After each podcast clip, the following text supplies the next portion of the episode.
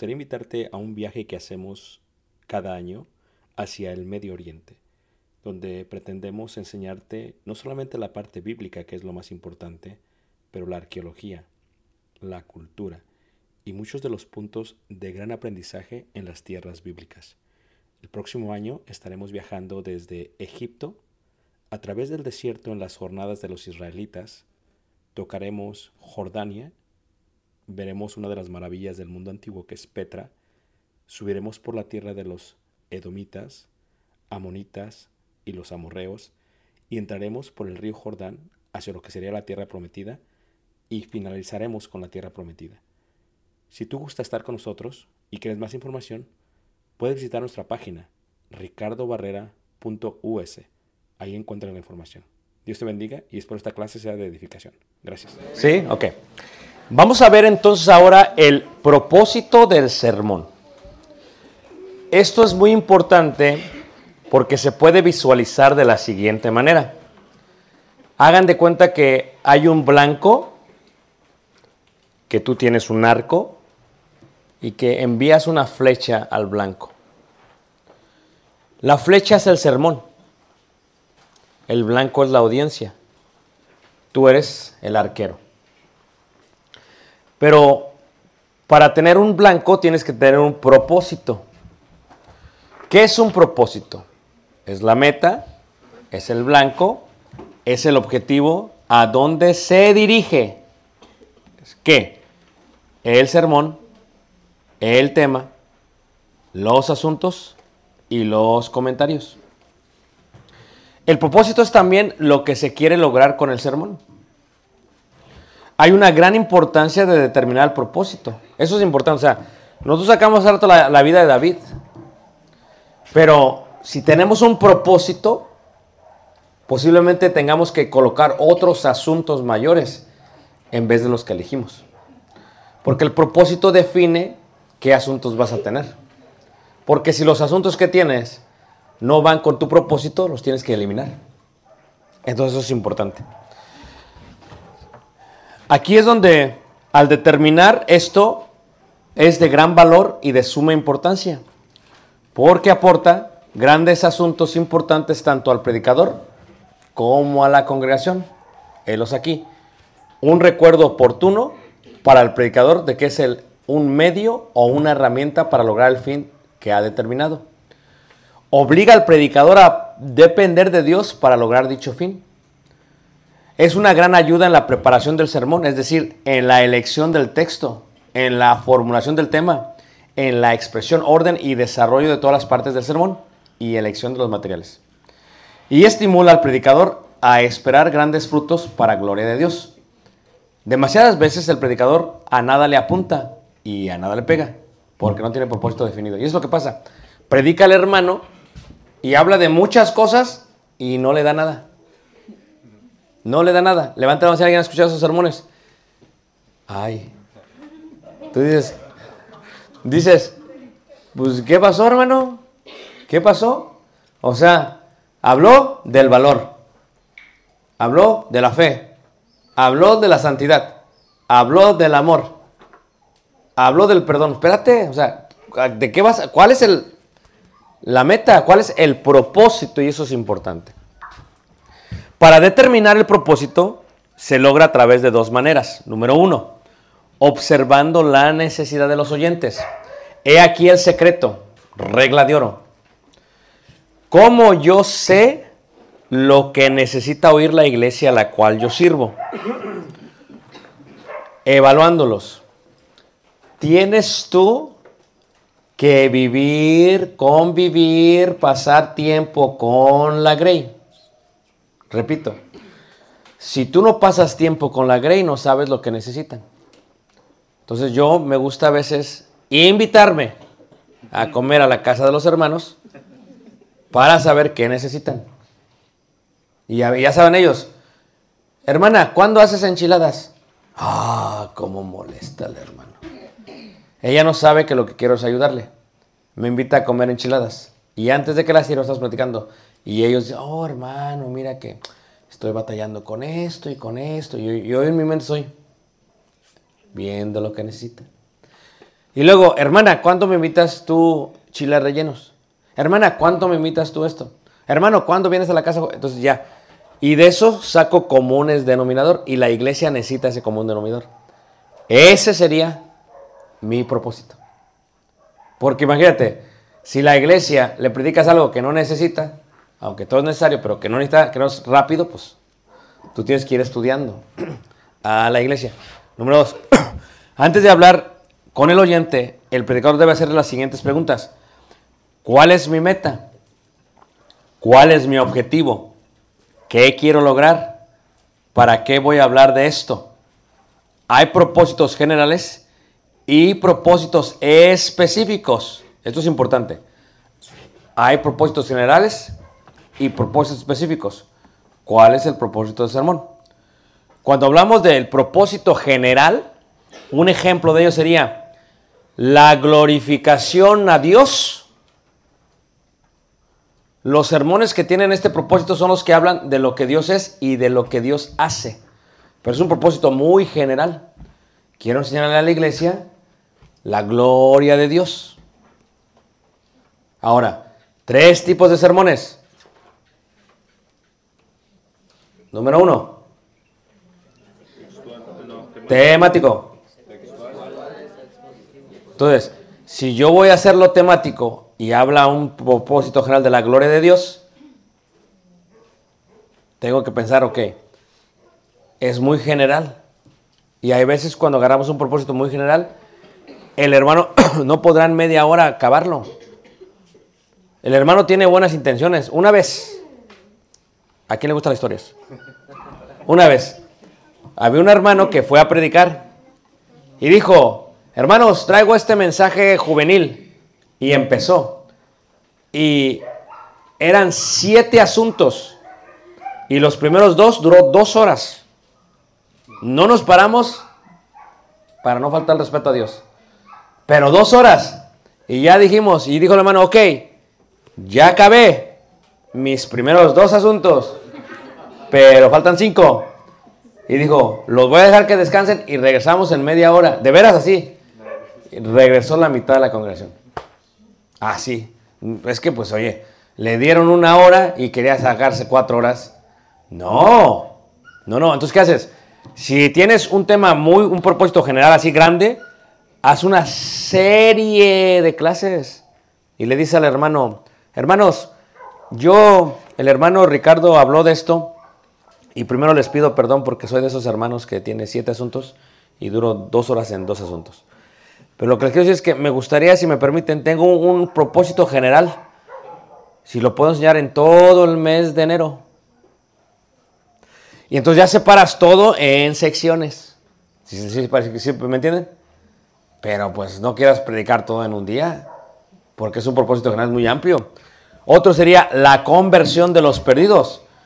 Los sermones que tienen este propósito son los que hablan del pecado, sus terribles consecuencias, la obra redentora de Jesucristo, los requisitos de salvación, la conversión y de las bendiciones y privilegios de la obediencia. Pero es general.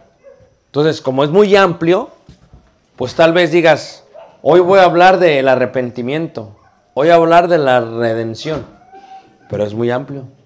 Tienes que ver la audiencia. Tienes que ver si la audiencia es capaz o no es capaz. Tip, otro tip de oro, regla de oro. Tú te vas a ir dando cuenta si los hermanos los estás cansando. Tú te vas dando cuenta, ¿cómo? Cuando vas a hacer eso, mira. Los estás cansando. Si es uno nada más, no hay problema, porque posiblemente se desveló. O posiblemente mm, pasó algo. Pero si son dos o tres que hasta hacen así como compás, algo anda mal. De nada sirve que sigas predicando porque ya la iglesia santo está oyendo. Tip de oro. Por regla, la iglesia re- recibe bien los primeros 20 a 23 minutos. Solamente. Ahí es donde le vas a dar más. Si eres capaz, vas a preservar su atención por una hora. Muy difícil. No imposible. Con mucha táctica. ¿Cómo le haces? Dice un hermano, es que yo no tengo el don de predicar, pero cuando se sientan a predicar, habla y habla y habla y habla. ¿O no? ¿Alguien conoce a sus hermanos? Y no tiene don. Pues haz de cuenta que eso es lo que vas a hacer. Porque vas a hablar y hablar y hablar y hablar. Y así, si tienes la capacidad de hablar, tienes la capacidad de predicar. Y cuando predicas, si lo haces ordenadamente, es como una plática. Fíjate, hablé del lenguaje corporal, del tono, táctica de oro. Cuando yo veo, cuando yo veo que la gente empieza como que yo me acerco y cuando tú has hacia enfrente, cuando te vas hacia enfrente de ellos, ¿qué, qué va a pasar? ¿Sí me entiendes? Son, son tácticas. Te tienes que mover, porque si no, dormido, pero ya le haces. Tienes que moverlos. Es, es técnica. Te acercas, ¿qué está pasando? ¿Qué va a pasar?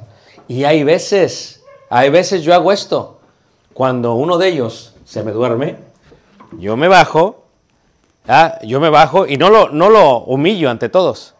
Me bajo, vamos a decir que escalé, lo bajo. Hermanos, ¿me están oyendo? Óiganme, por favor. Entonces, no, y, sí le echo así. Sí le echo así, ¿por qué? O a veces, cuando veo que, y ahí siempre es una hermana ahí en la conexión, siempre. Siempre. Dices que tengo débil, te estoy débil, pues tome vitaminas. Entonces, ¿qué pasa? Digo su nombre. Ya, la iglesia ya sabe que yo digo su nombre. Digo, por ejemplo, un ejemplo, no se van a enojar a que. Voy a decir un nombre que de aquí que no son. Si me equivoco en modo. Hermana Ana, ¿hay Anas aquí? ¿El qué? Voy a, eh, voy a decir, estoy hablando de eso. No, estamos hablando de esto. esto. ¿Cómo ve usted, hermana Ana? Directo. Y la hermana. Y ya el hermano, mira, va a estar. Son técnicas que uno debe tener. Propósito. La, la edificación de los creyentes. Reiteramos. Hay tres tipos de edificación. Tres tipos. Se encuentra en primera carta de Corintios 10, 14. 14. Primera carta de Corintios, capítulo 14. O sea que el apóstol Pablo dice que tus sermones, hay tipos de sermones. Hay tipos de sermones. Ya vimos tipos, pero ahora vamos a ver eh, tipos de edificación. Por ejemplo, ahí en 14, en el versículo 1, 1, 2, 3 y 4, dice el versículo 3, pero el que profetiza, 14, 3, habla a los hombres para, número 1, edificación, número 2, exhortación, y número 3, consolación. Por ejemplo, si, si, si entre los oyentes, los hermanos acaban de perder un, ser querido, no los vas a exhortar. ¿O no? Ah, tip de oro, regla de oro. Que los cantores reciban indicación del que predica en cuanto a la elección de los himnos. Por ejemplo, si se ca- acaba de fallecer un hermano en la congregación, los cantores, el que predica, hoy voy a predicar, era fiel el hermano, voy a predicar de, de- del cielo. Pero no le dice ahí, le dice unos días antes. Y el hermano que dirige cantos, hoy vamos a cantar cuatro himnos del cielo. Cuatro himnos que tengan que ver con el cielo. Meditad en que hay un hogar. Cuatro. Ahora, cantaré con el Espíritu, pero cantaré con ¿Era miembro fiel? Ok. Cuando acabas, tú predicas del cielo. El cielo es eterno. El cielo es hermoso. Y tú predicas. Y ya cuando acabas del cielo, ¿verdad? Y vamos a cantar este himno que se llama El cielo es un bello lugar. El cielo es un bello lugar, lleno de amor y de paz. Quiero ver a mi Salvador. El cielo es un bello lugar. Quiero ver el cielo es un bello lugar, lleno de amor y de paz. Quiero ver a mi Salvador. El cielo es un bello lugar. ¿No se lo saben? Bueno, no lo cantan. Ok. Entonces, ¿qué? Entonces, ¿qué pasa? Pero el sermón es de consolación. Por eso, si tú eres de esos hermanos que nada más se pasan a exhortar, y, y voy a enseñar algo. Dice, es edificación, exhortación o qué? Consolación. Edificación es aquello que va a edificar la fe de los oyentes. Aquello que edifica, o sea, que va a enseñarles. Hay sermones que tienen como propósito enseñar algo, edificar la fe de los hermanos. Exhortación, ¿qué es exhortación? No es regañar. No, no, no, no, no, no, no. Exhortación, la palabra griega significa, haz de cuenta que alguien va perdido. Y alguien le dice, ¿sabes qué? No es para allá, usted va para acá. Es redirigir. Muy bien. Y lo que hace un GPS. ¿A poco no? Vas mal, te pasaste, te pasaste, da vuelta, en un 200 metros a la izquierda. Eso es exhortar. So, cuando tú pasas enfrente, vas a exhortar. Este es otro secreto, otro tip. Que la exhortación sientan no que es de ti, sino que es de Dios. Porque a veces hasta los ojos rojos tiene el hermano. ¿A poco no? Está, que les estoy diciendo que, que- Espérate, Dios es el que dice. Pero no eres tú, es Dios. Tú te vas a hacer invisible. Exhortación. Hermanos, hablamos de esto y de esto. Y, hay veces que nos exhortan bien bonito. ¿A poco no? Hasta dice, ay, qué bonito me exhortó el hermano. No, tengo que cambiar. ¿A poco no? ¿A poco no? Qué bonito me exhortó. Qué bonito me exhortó. Ya no voy a hacer esto. Pero imagínate, si está enojado el hermano, a veces, ahora lo hago porque así es. ¿Se pone al tú por tú? No. Exhortación. Y consolación. Los hermanos, pues, en la pandemia eran. Yo en la pandemia no me aventé 2020. Me aventé casi todos los salmos. Necesitaba la iglesia consolación. Fue lo que necesitaba, oír consolación. Se estaba muriendo uno acá y se estaba muriendo otro acá y perdían trabajo. Consolación. ¿Y la iglesia qué? La fortaleces en la consolación. Tú tienes que, que tip, vele cambiando. O sea, por ejemplo, si tus temas son de exhortación y nunca has hecho uno de consolación, al principio los hermanos van a decir, ah, no te van a creer, porque se va a hacer raro. Pero tú vele cambiando, que no sea solamente un terreno, todo terreno. Todo terreno. ¿Por qué? Y tendrás que hacer sermones con propósitos específicos. Por ejemplo, tienes que tener un sermón por si alguien muere. Porque a veces, y me ha pasado a mí, que estamos enterrando a la persona y llega, oiga, este, no puede decir unas palabras. Ah, Pero hay que tener tacto. El que se murió no era cristiano. No está descansando en paz. No, espérate. Eso no es consolar, ¿o no? ¿Cómo le vas a decir para decirles a todos sin decirles a todos? Es difícil, ¿o no es cierto? Porque tienes que consolar. No dices, no, el que se murió, no, no era cristiano. Y ustedes se van a ir también con él. No, espérate. Tiene que tener tacto. Consolación. Fíjate lo que hizo Pablo. Fíjate el tacto que tenía. Vio en el Partenón todas las estatuas y todos los ídolos que tenían los dioses. Dice, aquel que decía al Dios no conocido, ese yo predico. Fíjate el tacto que tenía, hermanos. Entonces, wow. ¿Qué hubiera hecho un hermano de acá de, de, de Yucatán? ¿Qué hubiera hecho? ¿Ah? Mare, sois unos pecadores. No. ¿Hay de Yucatán aquí? Perdón. Eh, me equivoqué de estado. Ok, ok. Les estoy diciendo, hermanos, que así no se dice. O sea, oh, soy del DF, esto ya puedo aplicar. Entonces, ¿qué pasa? Cuando haces esta parte, tú tienes que consolar o edificar o exhortar. Eso es importante. Fíjate, ahora tendrás que escoger propósitos generales, pero ¿con qué fin? Es importante. Es muy importante.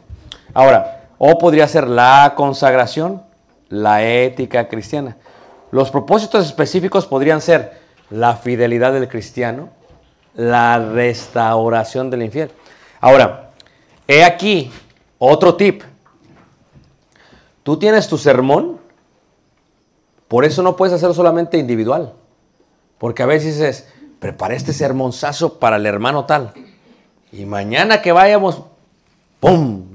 Voy a dar en el nombre del Señor. Lo voy a... ¿A no? Y luego, ¿qué pasa? No llega el hermano. ¿No? Y dices, ¿y ahora cómo le hago? Entonces, todos tus sermones tienen que tener plan B. Y yo así le hago a veces, porque a veces llegan muchos invitados. Y oye, pues tienes que cambiarle, porque tienes un sermón, pero plan B. Plan B. Porque qué tal si llegan muchos niños. Plan B. Estos que llegaron los niños, ¿no? Que la hermana tuvo 13 niños, ¿qué voy a hacer? Esto tiene que ver con la dinámica. Escuchen bien, si ustedes preparan una dinámica con los niños, tienen que siempre traer material extra. O, como en el caso de Sanders, galletitas extras. Es bien bonito, ¿a no? Que tengas más material, galletitas, todo lo demás. Muy bien. Entonces, eso es en la parte de eso. Pueden ser cualquier de estos propósitos específicos. ¿Ok? Listos. La interpretación del texto. La tarea más sagrada y la más difícil del predicador es interpretar sabia y rectamente el texto bíblico. Es lo más difícil. La interpretación es muy difícil. Entonces, por lo cual requiere ayuda. ¿Ok? ¿Qué debemos de hacer? Número uno, orar. Porque si alguno tiene falta de sabiduría, pídala a Dios. ¿Qué debemos de hacer? Poseer un alto grado de espiritualidad. Claro. Tres, interpretar la Biblia con la misma Biblia. Primera carta de Pedro 4, 11 dice, si alguno habla, hable conforme a las palabras de Cristo. Investigar el sentido histórico. Y esto, mire, cada predicador tiene su estilo, aún en la interpretación. A mí me encantan las palabras, etimología y me encanta la historia. Me súper encanta. Y lo he hecho parte de mis mensajes. Por lo tanto, ¿qué hago? Yo estudio y estudio y estudio y lo meto en los sermones. Pero luego lo trato de aplicar a la gente. Como hablamos de las tradiciones. Hablé de obrador, del sindicato. O sea, lo entendieron mejor. Porque se tiene que interpretar históricamente. saber quién lo escribió, dónde lo escribió, cuándo lo escribió, a quién lo escribió, por qué lo escribió y para qué lo escribió. Ahora, yo soy un estudioso ya del primer siglo. O sea, si tú me dices, ¿cuándo se escribió el Evangelio de Juan? Yo te digo el año, el lugar, etcétera, etcétera, porque ya lo estudié. Entonces, tú tienes que ir añadiendo, añadiendo, añadiendo, añadiendo, añadiendo. Cuando tú estás predicando en la misma congregación, ya se lo saben. No lo vas a repetir, ya, ya no lo sabemos, hermano, ya cámbiale. Pero como es, tienes que seguirte preparando para que se vaya edificando, porque cuando la iglesia aprende algo nuevo, abre los ojos, ¿a poco no? Abre. Pero cuando tú vas a otra congregación que te invitan, y ahora sí aviéntate la información, van a decir los hermanos, oye, no sabía. No sabía que María vivía en Éfeso. No sabía que las ruinas de la casa de María todavía existían. Y entonces para mí, tip, otro tip, regla de oro. Eso cada quien conforme a los medios. Yo dije, voy a aprender de primera mano y me fui a las tierras bíblicas. Sí, a mí ya no me lo contaron, yo fui, ve. Entonces vimos las ruinas de la casa de María. Caminamos por la ciudad de Éfeso. Y yo cuando estoy caminando por la ciudad de Éfeso, literalmente yo le, me leo Éfeso antes de llegar. Y me voy visualizando todo y empiezo a hacer una conexión. Y ya que lo visualizas, lo puedes explicar que mucho mejor. Y se puede interpretar mejor que el texto. Entonces, aquí sí, por eso necesitas diccionario bíblico. Porque si no te la oportunidad de ir, Éfeso, y te dice, la ciudad de Éfeso fue establecida, pum, pum, pum, pum, pum, pum, pum. Y te lo vas a leer. Y si tú dices, me toca a mí un sermón en el mes de enero, pues voy a estudiar desde ahorita. Voy a empezar a preparar, a desarrollar. Y si quiero así un contenido así grande, imagínate que en media hora te digan bien ordenado y con mucho contenido. Es como hace rato que me comí eh, unas langostas. Mira, bien ordenadas. Una, dos, tres. Arroz. Vegetales. Estaban ricas. Y luego comí. Y luego dije, estaba bien rico, dije, ya acabé. Y que me traen a la diabla, no sé qué. Fíjate, yo dije, ya se acabó el sermón. ¿Cuál? Y lo trajeron. Y se lo eché. Y era así como, era una sobredosis. Y luego, fíjate, la Coca-Cola. Imagínate tú cuando alguien está oyendo un sermón y de pronto, vegetal, oh, ok. Arroz, ah, ok. Pero la langosta, dices, ¡Ah! dos, tres. Luego a la diabla lo demás. Y luego la Coca-Cola dices, no, no. Y ese tipo de sermones te vas y dices, no, qué bárbaro, qué bárbaro. Y no, vas hacer en el trabajo y dices, el hermano dijo esto y esto y no lo voy a hacer. Y ya estás que, ah, es lo que quiere Dios. Pero se tienen que interpretar correctamente. ¿Me entienden lo que estoy diciendo, hermanos? Investigar el significado de la palabra. Por eso decía yo, el léxico te va a ayudar a eso. Aquí le vas a invertir. Porque el léxico te ayuda a eso. Tip de oro, regla de oro. Hay uno que se llama, un libro que se llama Concordancia. Leandro, ¿quién sabe qué es una concordancia? Una concordancia, están en las Biblias a veces, es en forma alfabética, te dan las palabras. Pero hay un problema con las concordancias. Por eso no me gusta usarlas a mí mucho. Que te dan las palabras traducidas en español. Que no siempre que no siempre son las palabras en griego. Y aquí puede haber un error de interpretación.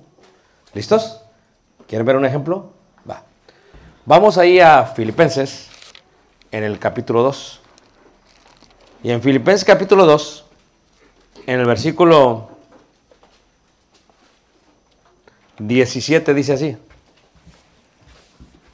Filipenses 2, 17 dice así. Dice, y aunque sea derramado en libación. Ahora, Lo que tú vas a ir haciendo cuando lees 45 minutos vas a leer, pero vas a subrayar las palabras que no entiendes. Secreto es, si no sabes, no sabes. No es como que medio sé. ¿Me entiendes lo que estoy diciendo? Por ahorita yo me estoy certificando para buceo. Me meto no como que sé. No sabes. O te mueres adentro. ¿Cierto o no? Tienes que saber lo que estás haciendo. Y aquí estás hablando de la eternidad. Entonces, si no sabes, no sabes.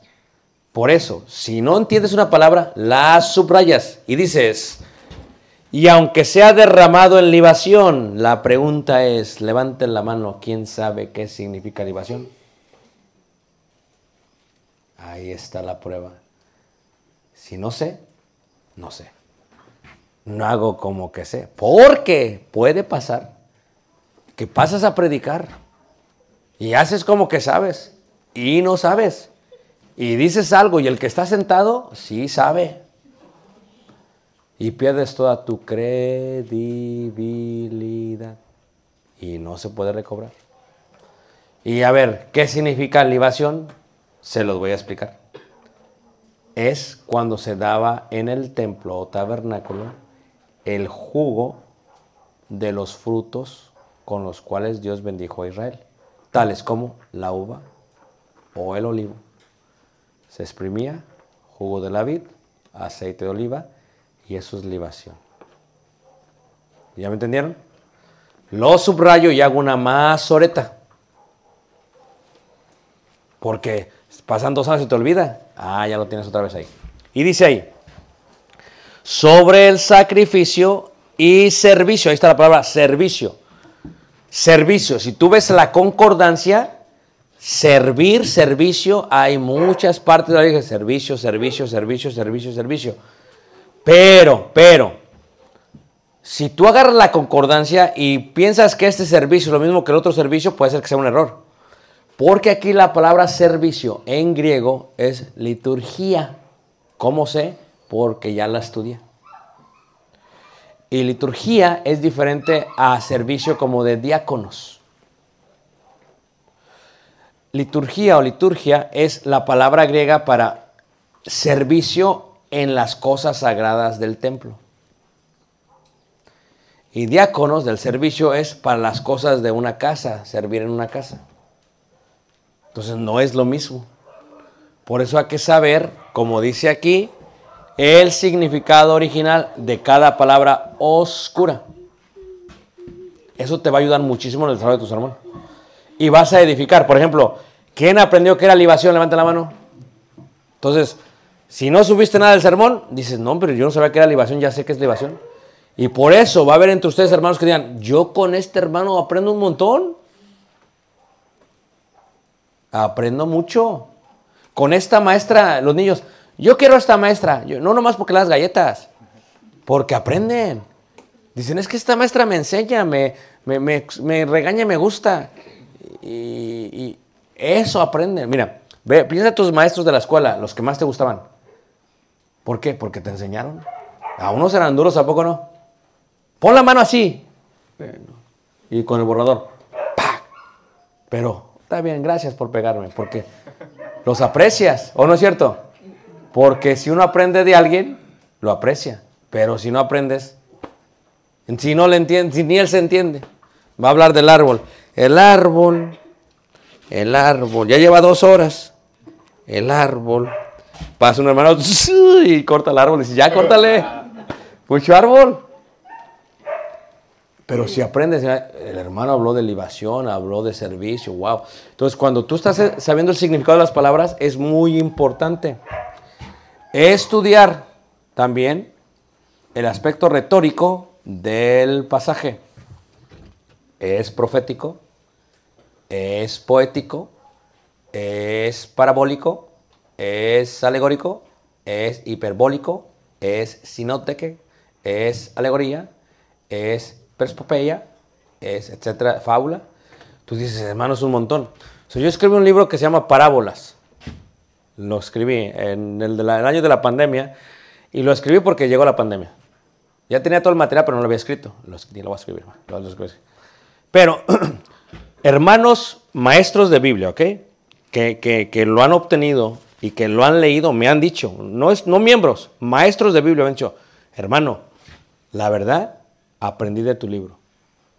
Porque se los, pu- se los puse diferente. Dije, dijo, oye, eso de la viuda no lo sabía. ¿Por qué? ¿Qué está? Hablé en el parabólico y hay reglas de parábolas. ¿Y qué dije? No me voy a agarrar un libro de un anglosajón que escribió hace 50 años. No, no, no. Me voy a ir hasta el primer siglo. Y voy a investigar. Y eso fue lo que hicimos. Y conecté las, el contexto cultural y lo metí. Y el análisis textual de la palabra original. Y en la parábola de la vida le decía a los hermanos, cuando dice la viuda ahí, dieron una palabra que dice, se quería vengar. ¿Qué? Y luego le dije a los hermanos, uno piensa en viuda y dice, no, son bien morando las viudas. No está, ¿por qué? Porque se quiere vengar. ¿Y cómo puede ir al juez? Si culturalmente una mujer no, no puede acercarse al juez. ¿O será una viuda que tenía que? ¿Influyente? ¿O no hay viudas así? So, entramos a la parábola con prejuicios. Pero si estudias con detalle cuál es el aspecto retórico del pasaje, lo puedes entender mejor. Te voy a dar otro concepto que ahorita que estuve en Chiapas es un- algo debatible entre ellos. La copa. La interpretación la hacen literal. La copa. Dice copas o copa, copa. Pero lo estás interpretando literalmente. Porque imagínate tú, que digas, no, lo que dice la Biblia voy a hacer. Y abres la Biblia y dice, y Judas se ahorcó. Y te ahorcas, pues no. O sea, tienes que entender por qué dice la copa. Y cómo es que no solamente era una copa, eran cuatro copas. Y si lees el Evangelio de Lucas te das cuenta que ahí hay mínimo dos copas que se están mencionando. Pero hay que leerle. Fíjate, y esto ya cambia el paradigma de la persona. cómo ve las cosas, cómo las entiende. Levanta la mano que me está siguiendo, hermanos. Eso es muy importante en cuanto lo vas a hacer. Interpretar el pasaje difícil de acuerdo a los pasajes paralelos. Aquí es donde puedes, ¿sí? Tienes que hacerte tu librería de varias versiones de la Biblia. Sí, sí, está bien, no hay problema. Pero esta es mi recomendación para la congregación donde yo sirvo.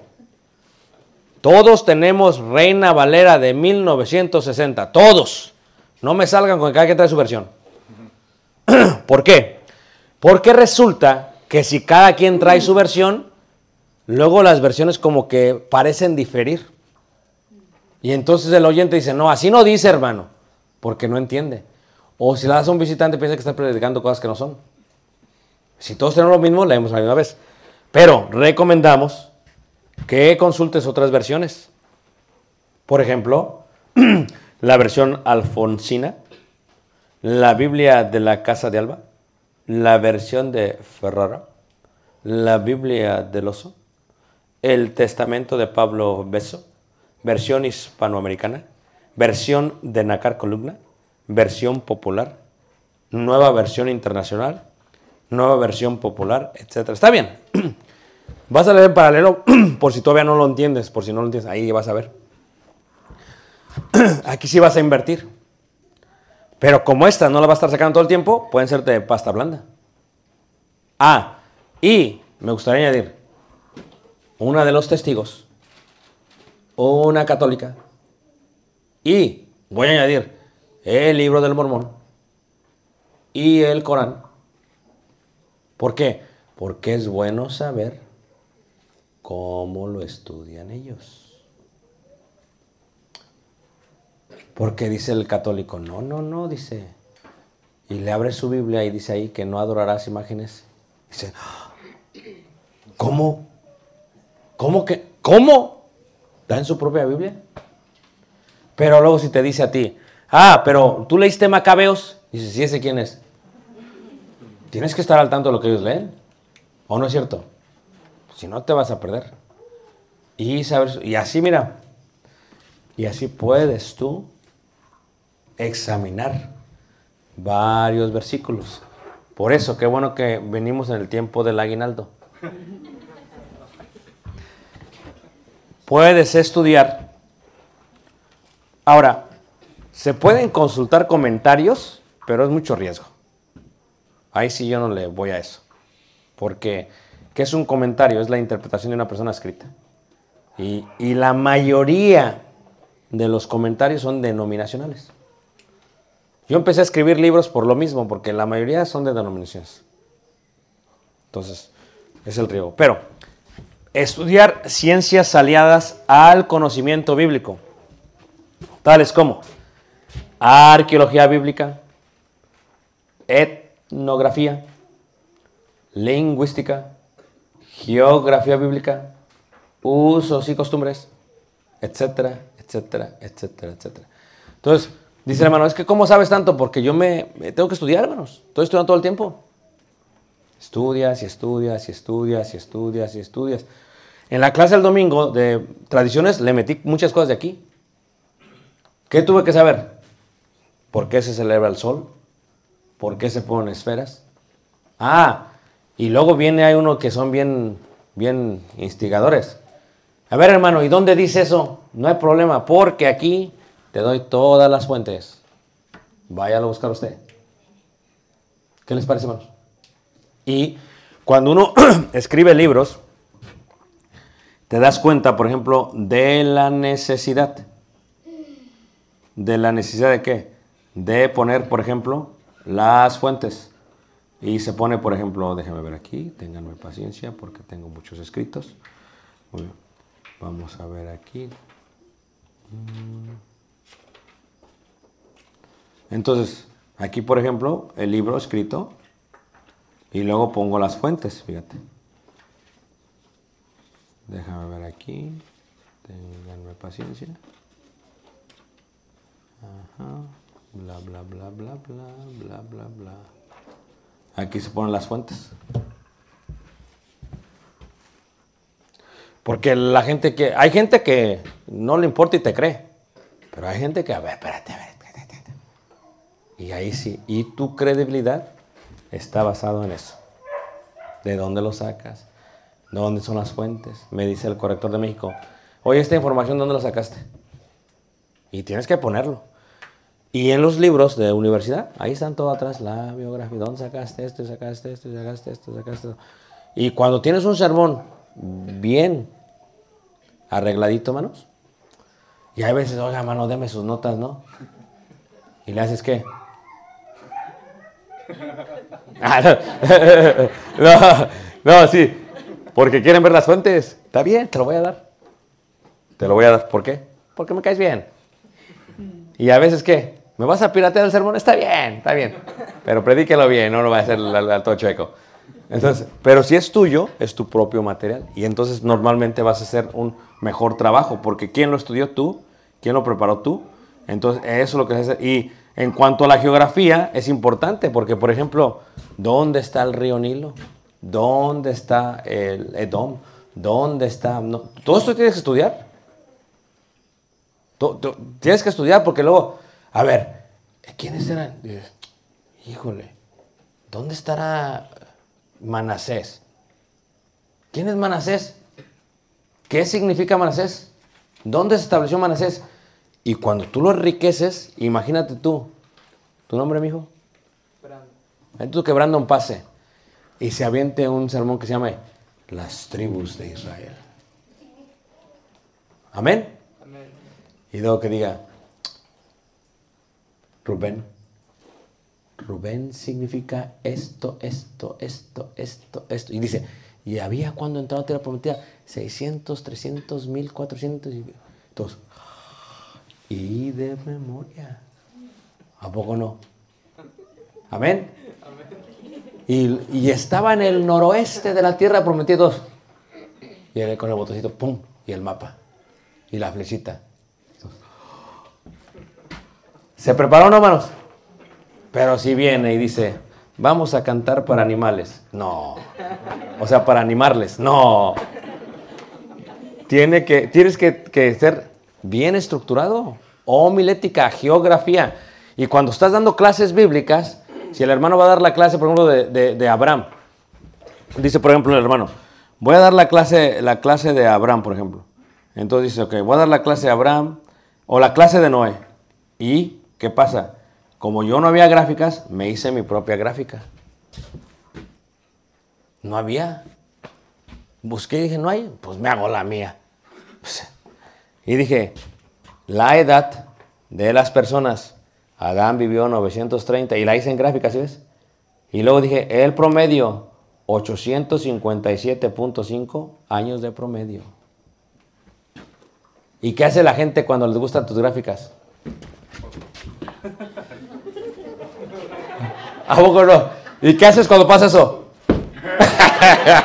no, no, pero ¿qué, es lo que pasa? Cuando tú haces esto, enriqueces muchísimo. Una vez me fíjate cómo, fíjate cómo lo enriquece. Una vez me dice el hermano, oiga hermano, pero ¿cómo tuvieron, con quién se casó Caín? Así me dijo, bien incrédulo. Dije, ay. Dije, mira, te voy a explicar, ¿ok? Y le tuve que explicar. Si el promedio son 800 y tanto años, y la mujer queda embarazada cada 10.5 meses, una persona puede tener 914 hijos. Le hace, sí, cierto, ¿verdad? ¿Solamente una? ¿Y el hijo? ¿Y el nieto? ¿El bisnieto? ¿Y el tataranito? ¿El chosmos? Son un montón, hermanos. Y Caín, pues vio uno de ellos. Pues es lógico. ¿O no es cierto? Sí, pero ¿cómo? ¿Cómo le encontró? A lo mejor iba en el camello y se derrapó. ¿A poco no, hermana? En vez de moto, camello y se derrapó. Y, y vio a la hermana enfrente. ¿Pudo haber pasado? No sabemos. Pero esto, estas gráficas te ayudan a que la gente crea. Y por eso lo tienes que hacer en forma visual porque te ayuda. Luego había otros bien incrédulos. No, que cómo que tantos animales caben en el, en el arca. No, te lo explico. Ahí está. Hay protoespecies, coyotes, lobos, chacales, coyotes, y de ahí vienen los perros. Y vienen. No. Ay, qué incrédulos. ¿Tú tienes visto un perro chihuahua? Sí. ¿Que se cruza con un salchicha? Sí. ¿Es chihuahua? No. ¿Qué haces? Si los jalas de atrás, ¡ah! ¿lloran o no? Sí. ¿Los finos qué? ¿O no es cierto? Pero, ¿cuántos perros no hay? Y para saber si son finos, y s- parecen iguales, no. Estos son estudios. Y dices, ah, ¿y de dónde? Ahí está la fuente. Son estudios. Y luego dice, oye, el hermano, qué información tan específica y tan importante. Y luego viene la parte de los fósiles. ¿Ah? Los fósiles, las fuentes y las fotos que se encuentran en las montañas. Y, y si viene una persona que es visitante y es bien incrédulo, oye, si existió, si existió, si existió, sí, nos ahogamos. ¿Por qué? Porque tienes fuentes científicas y tienes que, ellos pueden ir a ver, por eso esto enriquece, por eso todo esto enriquece, y ahí están las fuentes, mira. Cuando hablaba del hombre y la mujer, una vez dice un hermano, no, no, este, bien incrédulos también, porque la, la gente es incrédula. Entonces, ¿qué les tuve que hacer? Pues, ¿Cómo el hombre y la mujer son distintos? Tuve que sacar este estudio. Este, es- ya, ya esto es estudio, esto no es eh, de la Universidad de Cambridge. Porque siempre tú te das cuenta que los estudios los hacen una- unos, o los ingleses o los norteamericanos, siempre. En un pueblito allá donde hay 100 personas, no tienen nada que hacer y hacen estudios. Y lo escriben y lo publican. Y ya está estudiado el cerebro del hombre y el de la mujer. ¿De veras? Es estudio. ¿Y qué hizo ese hombre? La mujer se cruza. Pero el hombre, mira, nada más así. Mucha humilia. Pero espérate. No solo eso, por eso dice la mujer. Dice, ay, este hermano, si yo fuera hombre me echaría unos sermones. Pero espérate. Luego el estudio dice cómo es que la testosterona quema parte del cerebro del hombre. Por eso cuando lidian con un hombre, tenemos el cerebro freído, hermano. Hermana, no, no, es culpa de nuestra testosterona. Pero lo que estoy haciendo es que estoy predicando mi homilia y te estoy enriqueciendo mi homilia. Y el tiempo se pasa rápido, hermanos, porque estás aprendiendo. Oye, que. Entonces tú tienes, por eso tú no puedes decir, no, pues nada más con papel. Ustedes tienen que crecer, tienen que esforzarse. Es que yo no le entiendo nada de eso. Pues le tienes que entender. Es que yo no sé, pues le tienes que aprender. ¿Por qué? Porque la iglesia se lo merece. Amén. Al principio, ok, antes de que hubiera pantallas, ¿qué hacíamos? Yo pasaba pósters de los mapas bíblicos. Tú dices, ok, no, no le sé mucho. Pues una foto nada más, vamos a empezar con una foto. Vamos a empezar. Y de pronto, mira, te va a hacer qué? Diestro. Dices, yo no sé de la tecnología. Y cuando compras un carro nuevo y viene el otro, te voy a enseñar lo que tiene, mira. ¿Qué te parece? Y no sabes, porque solamente aprendemos de lo que nos interesa. Amén, hermanos. Ok. Preguntas, vamos a cerrar. Ya dije la tarea. Ya tengo las monedas. Están en la maleta negra. Preguntas. Finales. ¿Han aprendido? Preguntas finales. Hermano. No quiero quitar mucho su tiempo. ¿Puede volver a explicar temáticas textuales y? Sí, sí. Lo voy a poder explicar, ¿ok?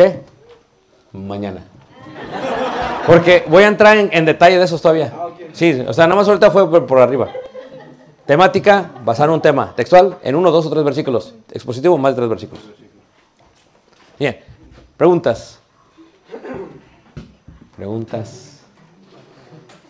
Preguntas. En, en- en el buceo, cuando estás debajo del mar, no te puedes comunicar más con las manos. Entonces, esto significa que se te acabó el oxígeno. Entonces, el hermano que está atrás. Se te acabó el oxígeno. Hermano. Hermano, dígame.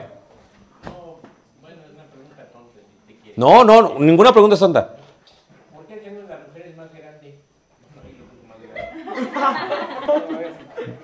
Le debemos de preguntar a una mujer eso.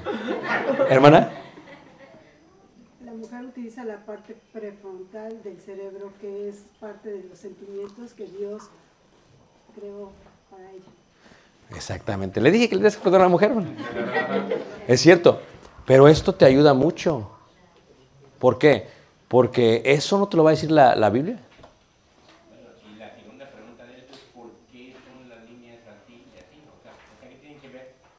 Esto tiene que ver como cómo comparten la parte de la izquierda de la derecha del cerebro. El cerebro tiene secciones, hay que son como cajones. Y el hombre no puede compartir con ciertas cosas. Eh, El ejemplo, le voy a explicar mejor, ¿ok? El hombre no puede hacer más de una cosa a la vez. Amén. O sea, tú estás hablando por teléfono y te dice la mujer algo, dices, espérame, espérame, déjame a cabo, déjame a cabo. Ok, ok. Y la mujer habla por teléfono, está viendo la novela, está cocinando, está limpiando el piso, vuela la chancla, le pega al hijo. O sea, todo la misma vez. Porque la mujer tiene esa capacidad, ¿o no? Por eso, cuando uno ve el fútbol, quiere ver el fútbol. Amén. Pero se sienta la mujer. Oye, ¿qué significa esa, esa tarjeta roja? Shh. ¿O no es cierto? Y es el mundial. ¿Quién es Messi? Ah. Es el más chiquito, el 10. Es el más chiquito, el 10. Y dice, el de azul. No, ese es el de Francia. El otro. La mujer, el hombre es. Por eso somos diferentes. Por eso el hombre. Y imagínate que el hombre sea así y que no tenga homilética. No, hombre. Está perdido, dice el hombre. Porque hay hombres que le dan la vuelta así. Eh, hermana, ¿pregunta? No. Cerramos, vamos cerrando. ¿Preguntas, hermanos? ¿Están cansados? Yo también. Yo también no digo. Ok. Bueno, entonces, Dios les bendiga. Mañana nos vemos a la misma hora. 6.30 p.m. 6.30. ¿Yes? Mañana ya es mi último día de buceo. Ya me certifican primero Dios. Oren por mí para que entre y salga del agua. Yo oro antes del agua, Señor, protégeme de todo lo malo que hay adentro y del agua. Porque si hay mucha agua, hermanos. Entonces, ya que salga para que esté todo bien. Mañana nos vemos, si Dios permite, nos da vida primero Dios y nos dé salud. Y continuamos. Están aprendiendo homilética. Llevan nada más dos días. Faltan tres. Se supone que después de esta clase, todos pueden dar una clase. Las mujeres a las doncellas o niños y los hombres a quien sea. Se supone. Dice, hermano, ¿puedo ver las notas? No. Todo aquí. Amén, hermanos. ¿Se lo van a hacer o no?